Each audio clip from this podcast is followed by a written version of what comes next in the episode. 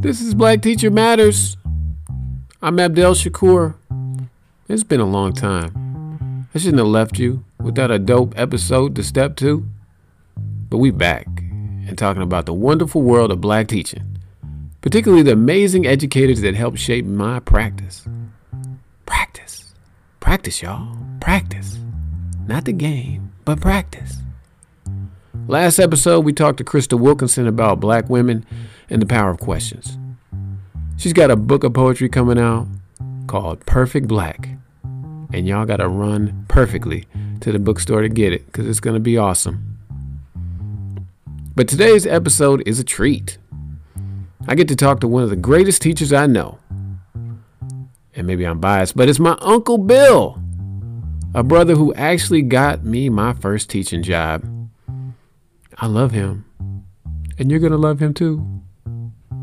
But before all that, I got a story to tell. I hope you enjoy.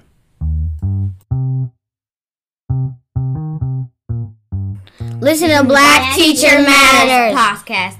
Every time you like and share, you are supporting a black teacher.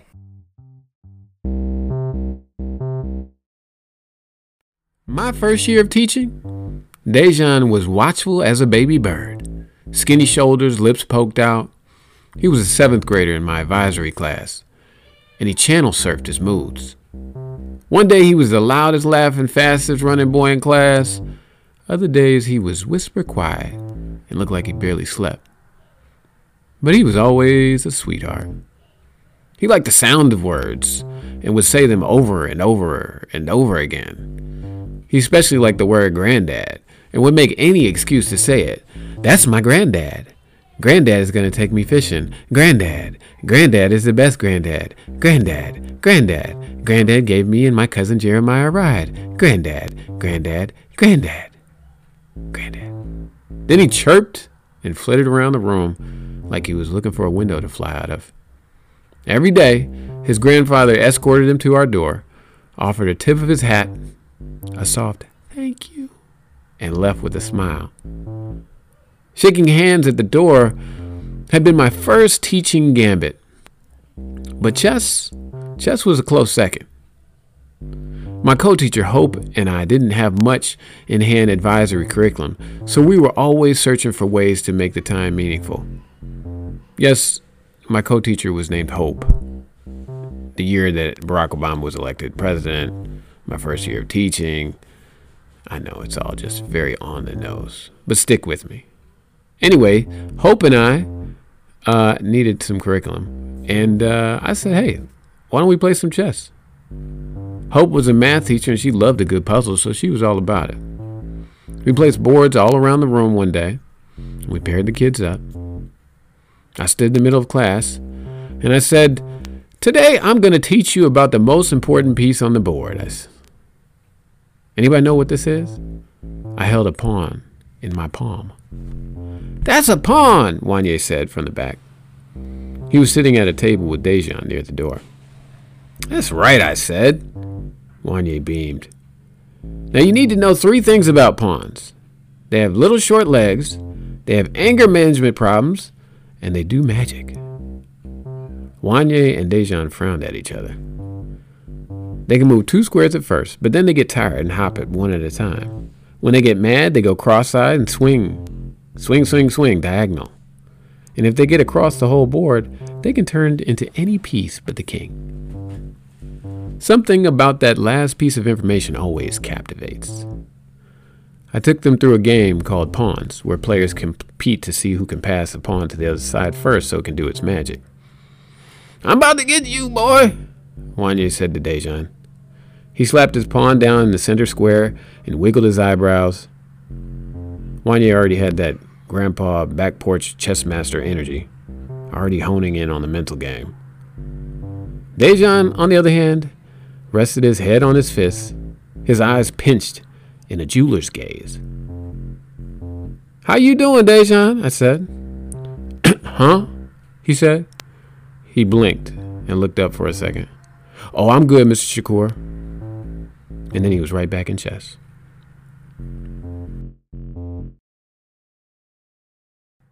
My father, Gilgamesh, was my first chess teacher. On one of those summer days when he was fresh from work, we sat on the worn steps in front of our apartment. My father was always peeling some fruit. He loosened the orange peel with one hand as he fixed the pieces on their squares.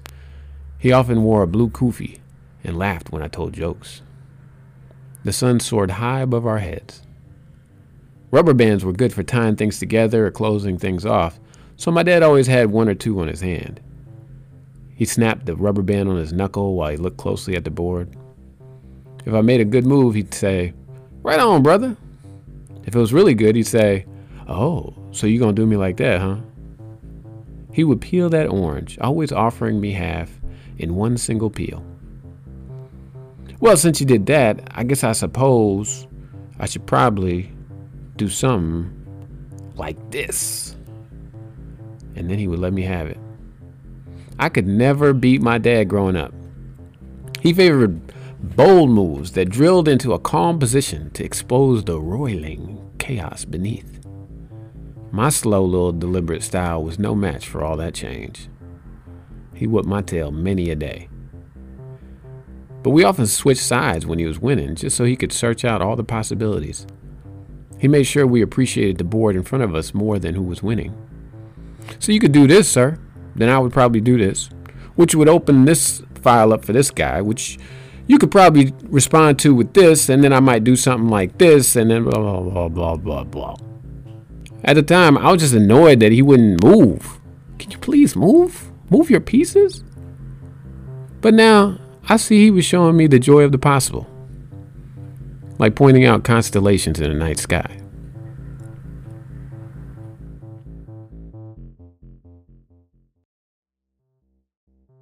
You ever heard of a zugzwang? It's a series of moves that lead to inevitable defeat. No matter what you do, no matter where you go, you lose. That was what my first month of teaching was. It was a zugzwang. My seniors were the stars of the school and had been together since sixth grade. They had their way of doing things, and I was the newbie. When I insisted on handshakes at the door before class, the resistance was intense. But you know, mm-hmm. after a while, they came around. These were smart kids who wanted to learn, and they recognized my ambition for them. They wanted us to live up to it. But that kind of gambit does raise the bar. It sends the message that I was not messing around, that I was going to do some of that Joe Clark, lean on me educating, some of that Jaime Escalante, stand and deliver instruction, some of that Laurence Fishburne, Akeelah and the Bee professing. I tried to engineer every square of my class, wall de- decorations, desk arrangements, books displayed. Everyone and everything had a place.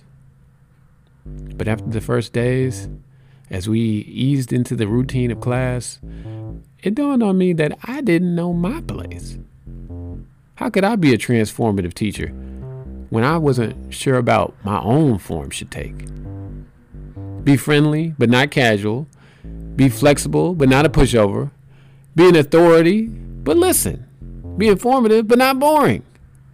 And the more I hesitated, the more students shifted to the comfortable roles they knew the striver, the player, the weedhead, the baller, the slow one, the bookworm, the young reverend, the rebel poet, the skeptic, the snack seller, the clown. I meant well. I wanted them to love writing and literature as much as I did, but my lessons were dry than a mug. Some kids started getting bored, started entertaining themselves. Most of the time, they were halfway considerate. Something like, Motherfucker, shut up. Oh, oh, my bad, brother. My classroom management toolbox was thin, so I started handing out detentions like Halloween candy. Even my best students rolled their eyes. He just like the rest of them, they grumbled. But ironically, it was chess that pulled me out of the zugzwang. On one of my more desperate days, I broke out chess sets and to my surprise, it caught fire, especially with the boys. They started playing all the time lunch, study hall, after school, math class. Chess became a cool senior thing, like yelling out, Squirky! Don't ask. Or doing the stanky leg at random moments in English class. Gerald and Everett, my rebel intellectuals, were constantly on the board. I started coming to Darius for tips on sharpening my pawn game. Joseph, with all his frenetic Basquiat energy, preached over games like a chess prophet. I finally was offering something that they were 100% really into learning. Even Cleveland, who considered himself to be the boss of any space he occupied, listened intently as I talked about opening strategy. Class wasn't a breeze, but I was less worried about where to place my piece.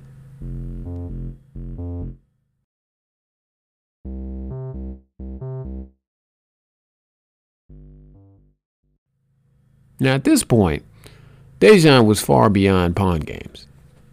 Him and his buddy Javon could dismantle any of the seniors, even though they were in seventh grade.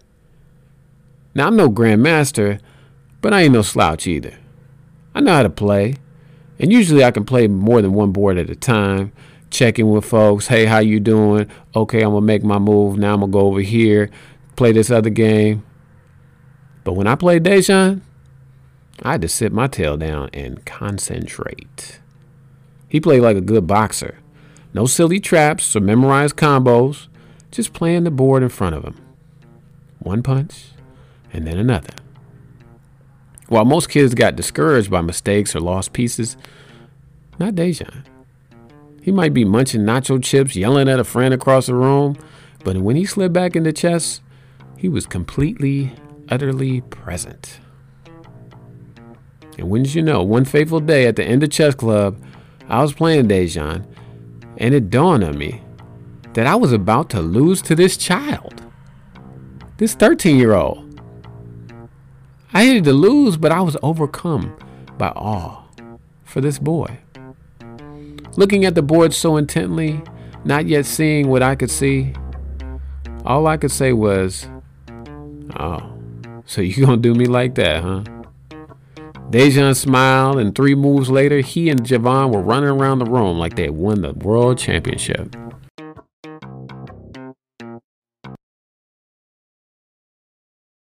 We had a chess tournament at the end of the year to capitalize on all this chess fever. Kids from all grades, boys, girls, and community members came to play. The room was packed, and it was a kind of special energy to see all these black folks coming together to play a game. We ate pizza at the end of the day and gave out a bunch of trophies. It went so well, in fact, that when we got an invite to tournament at Whitney Young High School, I thought I would have to order a bus to take all the kids who'd be interested. But that wasn't the case. Everyone had an excuse. But one kid said what others wouldn't. Why go way to Whitney Young if you know you're going to lose? So that Saturday, the only one who was ready to play was Dejan. After I picked him up and his, him and his cousin Jeremiah, we stopped at McDonald's and ate breakfast sandwiches. Have you ever seen teenage boys eat breakfast sandwiches? It's amazing. Anyway, our school was tiny compared to Whitney Young, which felt more like a small college. They had one of the best chess teams in the state. We walked into a large gym with long rows of chessboards with kids and parents milling about. I got the boys signed up for the middle school bracket, and they sat down to play. I took a lot of pictures that day, but I have two favorites. The first is Dejan in his first game, sitting across from an Asian boy with a white striped polo, Steve Jobs glasses, and the bored eyes of a future grandmaster. Dejan has his elbows on the table. He's focused on his attacking the black king on b8. Chess culture is big on detachment, so you might not understand how nervous the other boy is until you notice he's making a snack of his index finger. The game was on a clock, so I was worried that Dejan might lose on time or not be able to find mate. But Dejan sure enough checkmated him. Later, he was giddy when he told me how astounded his opponent was when he lost. He was doing like this, Mr. Shakur. He made his face completely still and stared like a goldfish. What? What? What? What? Dejan soaked in the moment, but after he told Jeremiah, he went looking for his next opponent. Now, Dejan and Jeremiah played some good chess at Whitney Young that day, but lost the rest of their games. By lunch, they were ready for something else. So we found some kids hooping in a nearby gym, which leads me to my second favorite pitcher. Dejan is waiting for a rebound while Jeremiah takes a shot. They are running rings around some kids in a game of two on two. Same kids from the tournament. In this space, Dejan and Jeremiah, again, are all business. But their intensity feels like a special kind of joy. Two stars in a constellation of the possible.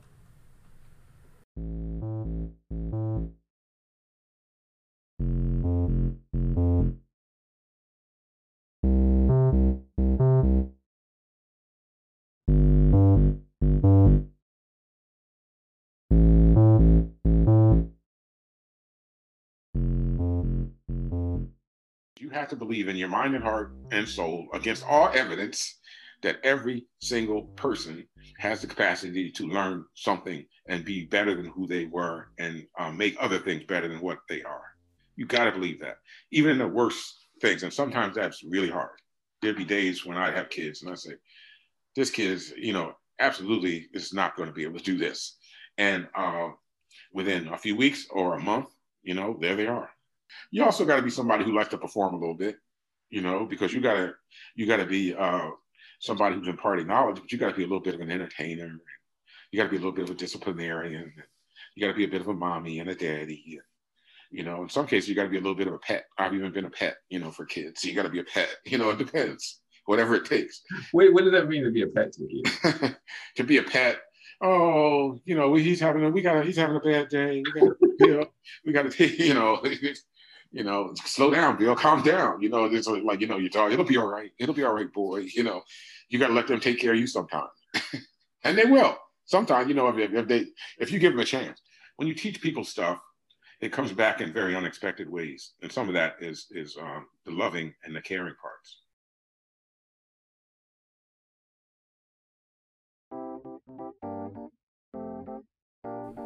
My dad and I went to visit my Uncle Bill when I was 10. We ditched his Civic and rented a hog, a big blue Cadillac. We covered the 2,000 miles between Oakland and Minneapolis, listening to James Brown sing that too much is rough but not too bad, because it's better than dying from something that you never had. And we crunched Cheez Its and carrots. And we talked a lot. Finally, we pulled up in a tree lined neighborhood my little cousins Kyle and Neil run out, full of smiles and curiosity. Behind them was my uncle, a big man with thick black glasses, who smiled like he had stories to share with me. And so he does. Whether it's Miles Davis, Japanese architecture, printmaking, or the Minnesota Vikings, my uncle knows a lot about a lot of things and a little bit about everything. Just ask him. He makes beautiful art, he raised a beautiful family, and he's a great teacher. And he's so damn loving. He hooked me up with my first teaching job working in a summer arts program called the African Academy for Accelerated Learning. I was his assistant and got schooled on how a master teacher allows himself to be curious about each of the children who came through the door, how he spoke to those little people like they were inherently interesting and that they had knowledge that was worth knowing, something that he could find fascinating. He's an artist, an art teacher, and he's been in practice for over 30 years. Bill Jeter. There was a kid that came in my class one time. He was, uh, I don't know, first time I seen him, I had to tell him to stop switching the light off and on. He's standing up there at the light switch. He wouldn't he wouldn't talk, but all he do is switch the light switch off and on. I said, could you please don't could you please don't do that like son? Could you just have a seat over there?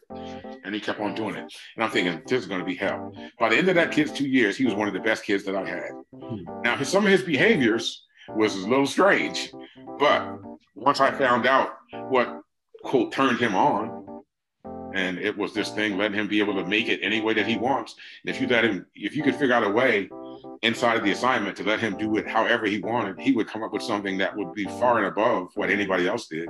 It might take longer, but it was always, you know, I say, well, let me see what you did. I give him credit for that. And then I'd say, now, um, I'm going to give you this A now, but I'm going to trust that you'll be able to finish this like you need to and like you want to. And every single time he did it that way. He wasn't doing it in some classes, but he did it in that. But they weren't able to give him that kind of leeway. My father's folks escaped from rural South Carolina. Racial terrorism and limited opportunity drove William and Leela Jeter north during the Great Migration. They didn't get a lot of schooling, but they learned the value of education. I come from parents who were raised during the Depression um, and grew up in before the Depression, born before the Depression, and raised right right through it. Like a lot of Americans, um, they were raised in South Carolina we know politically now what that was like now. So you can imagine what it was like in 20s and 30s. And that's how they were raised. Um, they were sharecroppers' children. So they didn't have opportunities to go to school unless the crops was was uh, didn't need to be tended or stuff like that. Consequently, these people were rabid. They were rabid about education. They was absolutely mad, crazy about education, about getting it. And they knew what it was because they saw it vicariously through other people, what it could do for them, how it how how it gave them opportunities they didn't understand distinctly what it was because they didn't have it, but they knew it was important. So anytime we wanted anything that had to do with education, they was for it. You know, so anything that had to do with education, they would do it. If you say, "I want a bike," you didn't get it. You know, you know, I want a, I want a baseball glove. You didn't get it. You know, unless somebody gave it to you and it was a hand me down or something like that. But it was an education thing. They would she would buy it firsthand. She would get it. One of the things that I learned really early was the difference between uh, education and wisdom because these people had amazing wisdom and they had amazing ways to self-sustain and to sustain themselves. They just didn't know those things. It's led me to think about um, the difference between um, being ignorant and to some degree being wanted where you just don't you just don't want to learn. And these people were ignorant people, but ignorance is not a negative. You know, it's an unknown. I just don't know. But I might want to find out. They were people that wanted to find out. They just didn't have the opportunity. And so when we had that opportunity, then they did it. So, my grandparents escaped South Carolina and know that education is the way. They get to New Jersey and settle into Red Bank, a town with a solid black community. My grandma gets a job as a maid in Little Silver, where the rich white folks live. One of her sons, then named Clarence, now known as Gilgamesh, goes to high school and meets a girl from Little Silver, and her name is Diane.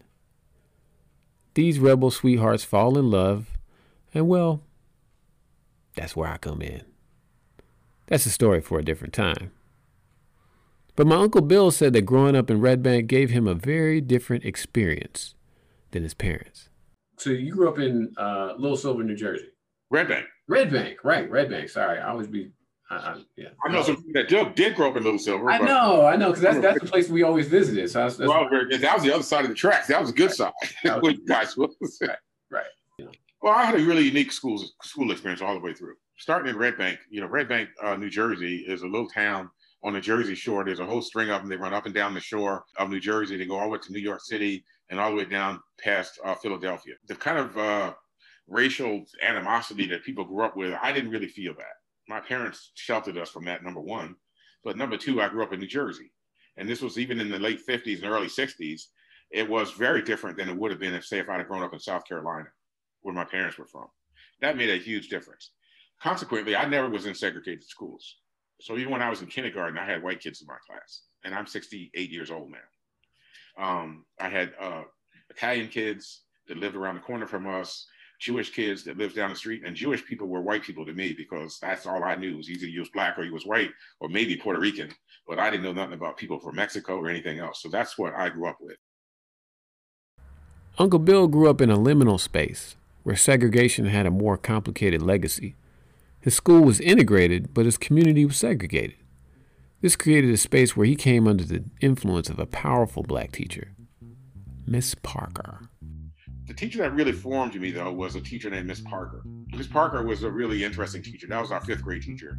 She was um, an African American woman um, interestingly though, and maybe not important now, maybe is, but she was very fair skinned, very fair skinned. I, um, you know, I don't think she was what we call biracial, but she was a very fair skinned woman, um, is what I remember because she had like green eyes, and but but she was this very Afrocentric teacher. She also had contacts. Back in that day, um, people had contacts. One of the things that was really unique about my education was I got to meet people because teachers uh, like Miss Parker, Mrs. Parker's family was considered kind of an aristocracy.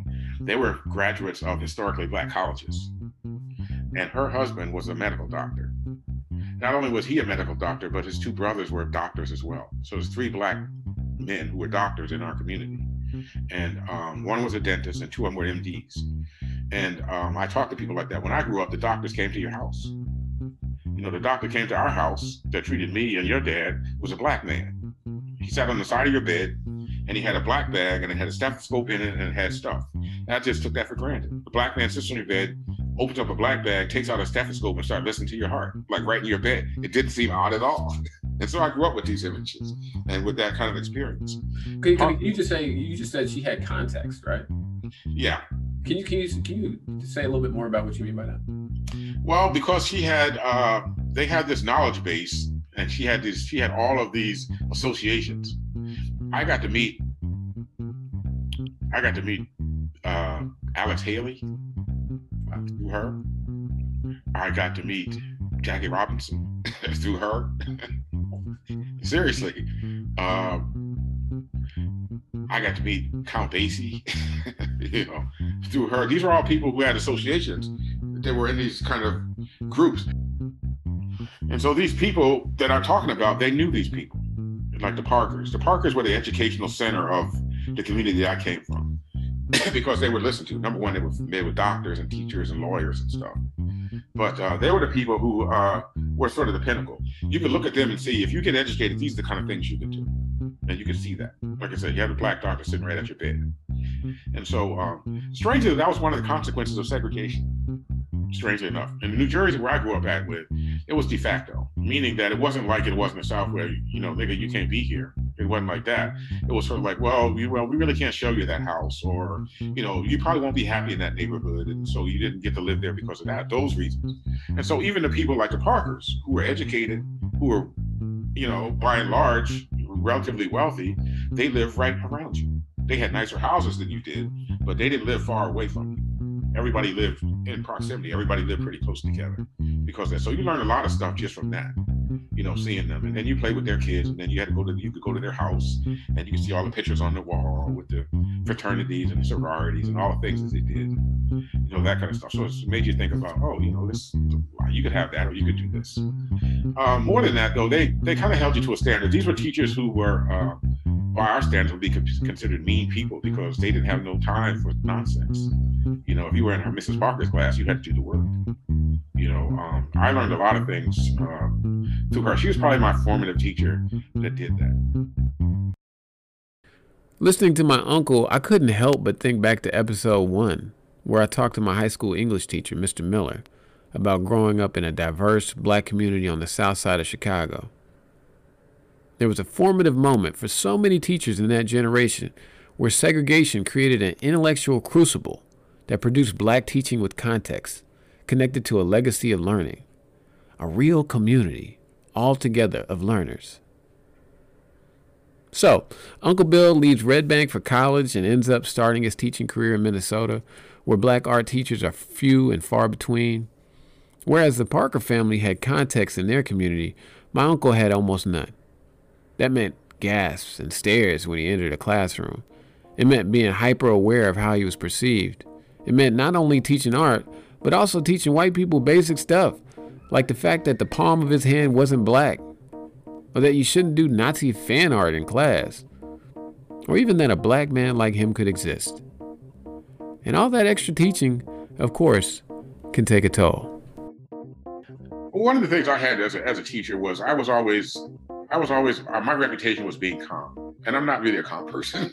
you know, I can be pretty volatile, but I had this kind of Zen thing when I was in the classroom where I could be amazingly calm. And and never raise my voice and all this stuff. And that was my rep. you know, he never, you know, he doesn't, you know, he'll say things that will make you really think about it, and it might even seem abrupt or sarcastic, but it's not going to be loud. He's not going to be in your face. And so it was the calmness and the, the sort of uh, it's under control things that was part of my rep. So that was, was very helpful to have that. Um, you find that comes at a price internally for yourself as a teacher, but it was that you know, and everybody don't have that. You know, some teachers are yellers and some are, I wasn't a yeller. I, I didn't do that. I had a presence. I mean, there's a big black guy in the room and, you know, everybody knows that. So there's that. That's always a, a given. But it was, it wasn't that. It was the big blackness that's calm that did it. The big blackness that's calm. Like this guy could probably start turning over tables any minute, but somehow he's not. And he's, you know, saying, you know, we are going to have to change this up. You're going to have to find another way to, you know, digress or do this. You can't do it that way. And and um, sometimes that was hard. I had to go later on and scream and carry on, but but um, it was that calmness, this kind of zen kind of moment, and trying to be be outside of yourself. And so I was always aware of myself in different places in the room, not just where I was, but if I was over there, what it would sound like. If I was over there, what does this sound like? You know, how does it? How does this come across to somebody who who's passing by outside? What does it sound like to them?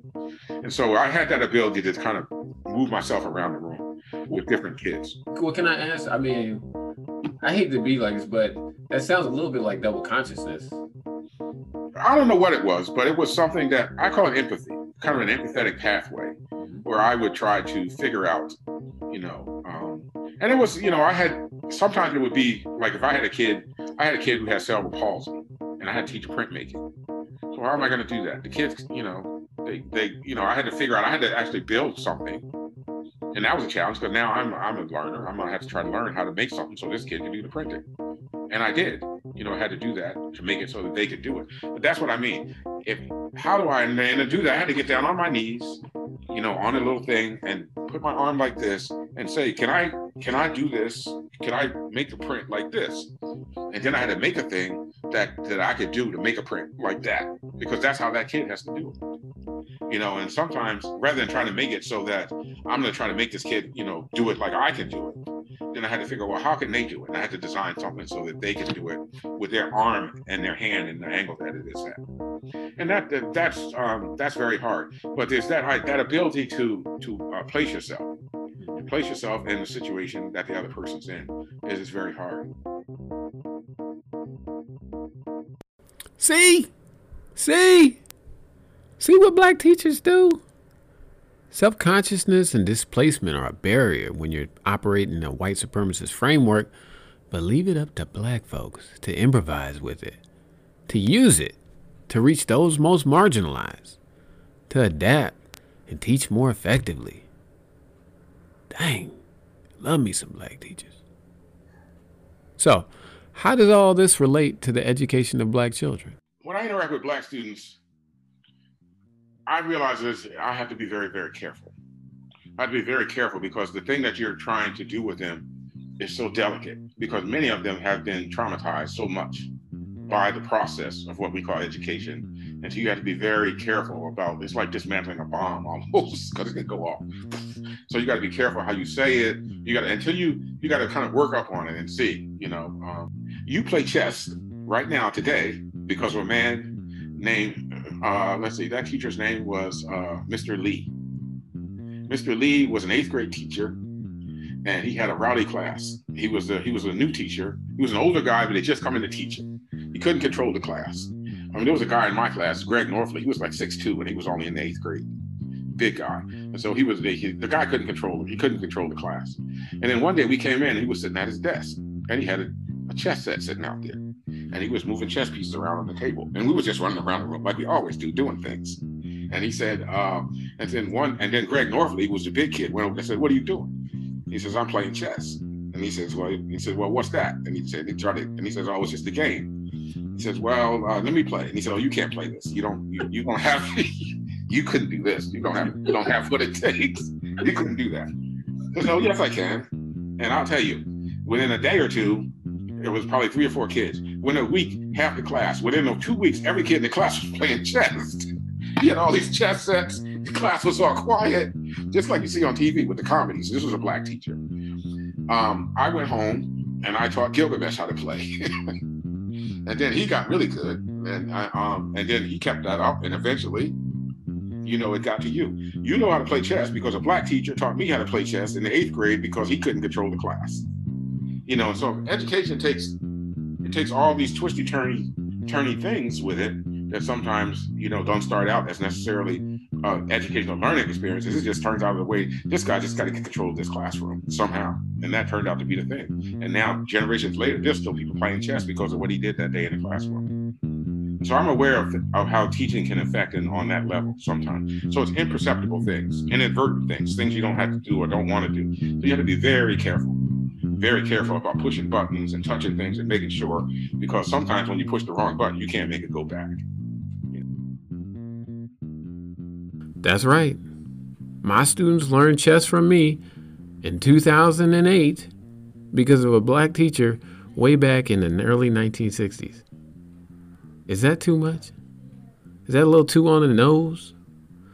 I don't know what to say, but just to remind you that this legacy of black teaching is not a game. We out here passing down this knowledge. But if you know black teachers or been one yourself, you know there's white students that need black teachers too. But sometimes I have felt like when I worked at Perpich that um, I was the most important thing in education that many of these kids had ever had. Hmm. And it wasn't necessarily because I knew the art and knew how to teach the things that they needed to see to learn, but it's also because of um, of them uh, and their interactions with me I literally have worked with kids, and that's why I mean I can understand a little bit of the politic of the day because of it. I've had kids uh, come to me, uh, white kids, and say, you know, after after the year is all over, after they spent a year with me or two years, and they said, Bill, when I first met you, um, this, that, or the other. Or one kid said, you know, when Bill, my father, my father would uh, would have a hard time shaking your hand, and he said my grandfather wouldn't even be able to look you in the eye. He says, but um, it was a girl she said, but the kind of things that I've learned here and the kind of things that I've learned from you and the stuff that I could have, um, you know, going forward with me, everybody that I come in contact is going to know what I know. Sometimes it was white kids I found needed you more than anything because they need to find ways out of this this disillusion that they live in. And many of them do live in these illusionistic kind of worlds that have been generated by their by their families and their culture in that way. Um, the black kids are very dear to my heart, but I've had some really unique experiences with students who are white, just like I had unique experiences with teachers who are white. You know, it's just kind of how it is. If you believe in it really strongly enough, I think it can transcend um, a lot of barriers. I appreciate what my uncle is saying about white students. Definitely educate them white kids. But is it wrong for me to say that I've been feeling a little tired, a little exhausted. Like when a white boy tells you his father couldn't get a teaching job because they were hiring unqualified black teachers. Or when a white parent calls you by your first name and says he doesn't trust you to, quote, serve his family. Or how about another white parent who says that her black son refuses to let her read the word nigger out loud, and she insists on saying it out loud to you? You talk about defusing a bomb. Teaching white students while black is so exhausting because the bomb you're defusing has been designed to blow you up. Schools were designed to assemble these very same bombs. On bad days, it's hard to know if you're having any effect at all. On worse days, it's hard to know if the effect you're having is worth the cost. Sometimes it all feels like trickle down economics. Whew, so tired. But we persist. I don't know. You got to be, you got to be, you got to be somebody who's willing to sacrifice a little bit to teach. You got to be somebody who's willing to um, go against the norm that you have inside of you. You know, there'll be a lot of times where I want to say, "Get out," you know, and that's the first thing that pops in your head. But then you have to think it through you know and it's like okay well i don't you don't really want to get out but i want you to you know get out of that and then you know adjust somehow. How can we do this? I've had to take kids out in the hallway and say look we're never going to see eye to eye on these things but how can we negotiate and navigate this so both of us can have some success here this year? My educational philosophy when i have kids come into my classes was fundamentally, I want you to learn one thing today, and I want you to go go away with at least two questions about something that you didn't know, didn't learn. You know, and if you can do that consistently, learn one thing and come away with two questions, you know, over time, that's going to become, you know, a way of of, of advancing yourself. Miss Parker would be proud. Big thank you to my uncle Bill Jeter for his love, wisdom, and time during this podcast and just during this life. I would not be here without you, sir. Thank you to my executive producer, the warrior genius, Candace Shakur. Thanks to my street team, Sonny, Benjamin, and Lucy, always holding it down for Daddy. And thanks to you for listening. See you next time on Black Teacher Matters.